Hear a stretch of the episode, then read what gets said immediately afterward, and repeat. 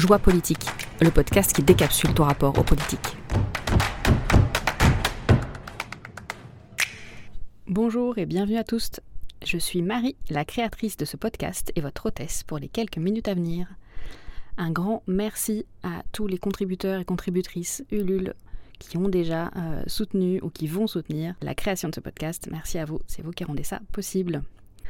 Aujourd'hui, je vous propose un, épisode spécial bonus euh, pour, euh, pour vous, pour Ulule, dans lequel je réponds à une question qui m'a été posée en réaction au, lancement du projet. Aurélie me demande comment faire pour trouver la joie et la poésie en faisant face aux injustices et aux souffrances du monde. Ou plutôt, comment je fais moi? Je vais tenter de répondre en quelques points et vous me direz ce que ça évoque pour vous.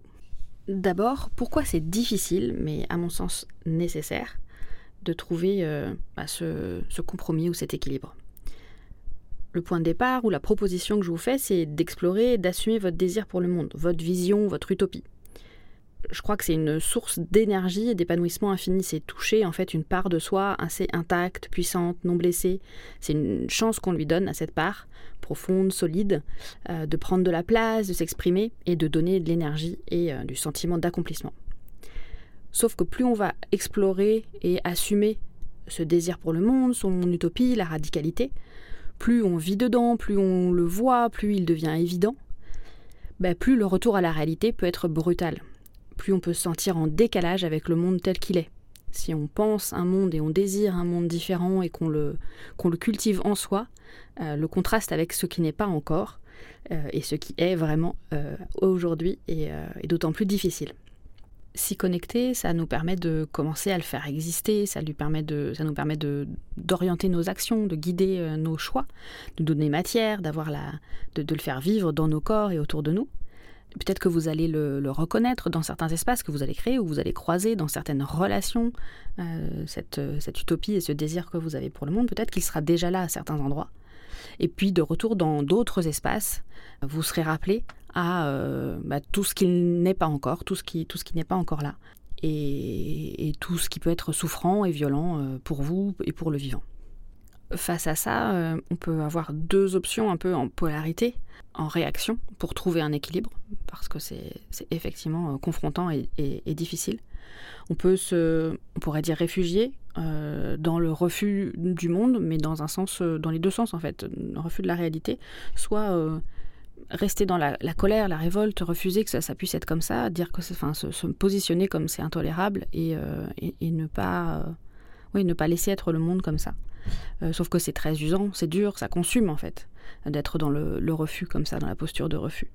Et puis par euh, épuisement, je crois qu'on peut euh, souvent euh, finir par quitter le terrain ou soi-même créer de la violence. Inversement, on peut aussi refuser le réel dans le sens de refuser de le voir, donc rester dans le déni, donc c'est l'autre polarité, et puis bah, être dans la complaisance et peut-être même la compromission, et en fait trahir ses propres idéaux. Et dans ce cas-là, c'est plus de l'insatisfaction, la frustration, le sentiment de ne pas être fidèle à soi-même. Et de la même façon, moins on est dans le réel tel qu'il est, moins il y a de vie, moins il y a de vivants qui circulent. Et donc, j'essaye de trouver, moi, une autre voie, un chemin de crête, qui permet d'être en lien avec le réel, mais en trouvant comment ne pas être débordé par, euh, par son intensité et par ce que ça peut créer chez nous, comment être euh, quelque part empathique sans être débordé par, euh, ce que ça peut générer d'informations qui, qui, nous arrivent. Moi, j'y vois deux ingrédients. Je mets deux ingrédients euh, forts. Euh, la lucidité et la joie. Vous savez pourquoi le podcast s'appelle Joie politique maintenant. La lucidité parce que je crois que ça permet d'accueillir la colère, la peur, ça lui donne de l'espace et puis ça permet de... Ces émotions, elles sont aussi des, véhicules d'énergie et puis ça permet de mettre cette énergie au bon endroit, d'être dans la lucidité. Et puis la joie, c'est l'autre ingrédient, parce que ça permet d'équilibrer euh, cette peur et cette colère. Euh, ça permet juste que ça, de rendre ça euh, viable. Maintenant, la question, c'est comment peut-être cultiver cette joie. Je peux vous dire deux ingrédients, moi, qui m'aident. Qui c'est de trouver sa place unique, son, mon plaisir singulier, en fait. De, de trouver son, ouais, son endroit à soi, on pourrait dire sa niche écologique, sans que ce soit quelque chose de d'extérieur ou quelque chose qui doit cocher des cases ou quelque chose de grand, euh, quelque chose de peut-être parfois tout simple. Donc pour moi, par exemple, c'est euh, j'ai le sentiment, en tout cas ce que, ce que je vis maintenant, c'est d'être un peu le gentil trublion, le, poil à gratter mais chaleureux, euh, le point d'acupuncture qui fait un peu mal, qui appuie à l'endroit où c'est ouf, ah oui, on aurait préféré pas le voir, mais avec beaucoup de, tendresse et de douceur. Le deuxième ingrédient pour moi que je cultive, c'est et qui m'amène à cultiver ma joie, euh, c'est mon regard sur le monde et ma posture comment est-ce que moi je regarde les choses et qu'est-ce qui me correspond, qu'est-ce qui m'amène de la joie. Et pour moi, c'est le regard poétique, euh, celui qui saisit la justesse de l'instant et qui l'amplifie pour, euh, pour la partager et pour la diffuser.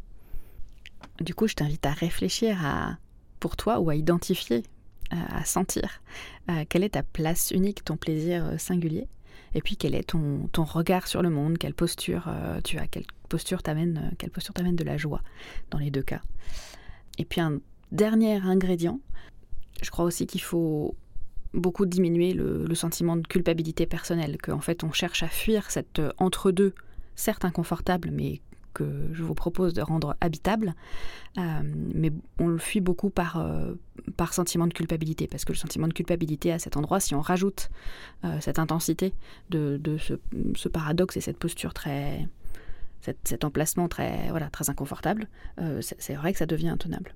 Donc moi, ce qui m'aide pour euh, diminuer ce sentiment de culpabilité personnelle, c'est de me rappeler que je suis euh, prise dans un système, que je suis agie par des forces qui me, qui me dépassent et des mécanismes qui me dépassent, que je suis traversée par des choses ou tressée dans des, dans des histoires, que, que je joue des dynamiques qui me, qui me dépassent, ce qui ne revient pas à nier mon libre arbitre, euh, mais qu'en tout cas, il y, a une grande part des choses qui, euh, qui ne sont pas de mon ressort, néanmoins.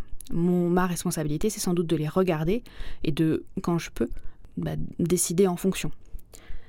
Et puis la deuxième chose qui m'aide pour diminuer ce sentiment de culpabilité personnelle, c'est de, bah, de voir que euh, ce sentiment de culpabilité, il est amené par des dynamiques systémiques, par une hyper individualisation, par une, un, un récit, un mythe de, du sauveur, euh, et en particulier par exemple du sauveur blanc, euh, de, de, il faut sauver le monde, il faut trouver des solutions. Et toutes ces pensées, ces imaginaires, euh, ils ne sont pas neutres et même si on baigne dedans, ils nous impactent. Et, et c'est ce qui fait qu'on a ce sentiment de culpabilité. Et je crois qu'on peut les remettre en question. Et qu'en les remettant en question, on trouve cet endroit juste où on est, oui, on est joué par ces scénarios, mais ressentir cette culpabilité et la laisser prendre le dessus sur le reste, sur la joie et, le reste des émotions qu'on peut ressentir. Euh, c'est aussi euh, jouer ce, jeu des forces d'inertie, c'est aussi les laisser euh, agir à travers nous. Quelque part, c'est comme si c'était un virus dans le système qui ne nous permet pas ou qui nous diminue notre puissance. Et donc voir ça et dire, ok, là, en, fait, je suis en train d'être éteinte par le système que j'essaye de changer, parce qu'il fait aussi partie de moi, il se joue à travers moi, eh ben, ça met beaucoup d'apaisement, moi personnellement. Ça, je, sais que, ok, peut-être que je, ressens, mais je, peux peut-être ne pas entièrement rentrer dans ce jeu-là. Et petit à petit, m'en extraire même, parce que aussi je m'extrais de ces imaginaires. Mais on en reparlera certainement dans plein d'épisodes. C'était Joie politique, le bonus Ulule. Merci de m'avoir écouté. Si tu as envie d'écouter la suite, n'hésite pas à donner un coup de pouce à la campagne de financement en cours et le lien est en description. Et par ailleurs, si tu as une proposition de contribution aux futurs épisodes à venir, euh, une réaction qui te semble importante pour la qualité du contenu et de ma posture, je t'invite à me contacter. Tu me retrouves sur Facebook, Instagram à Marie Coach et sur LinkedIn Marie Poliquin. À bientôt pour toujours plus de joie politique.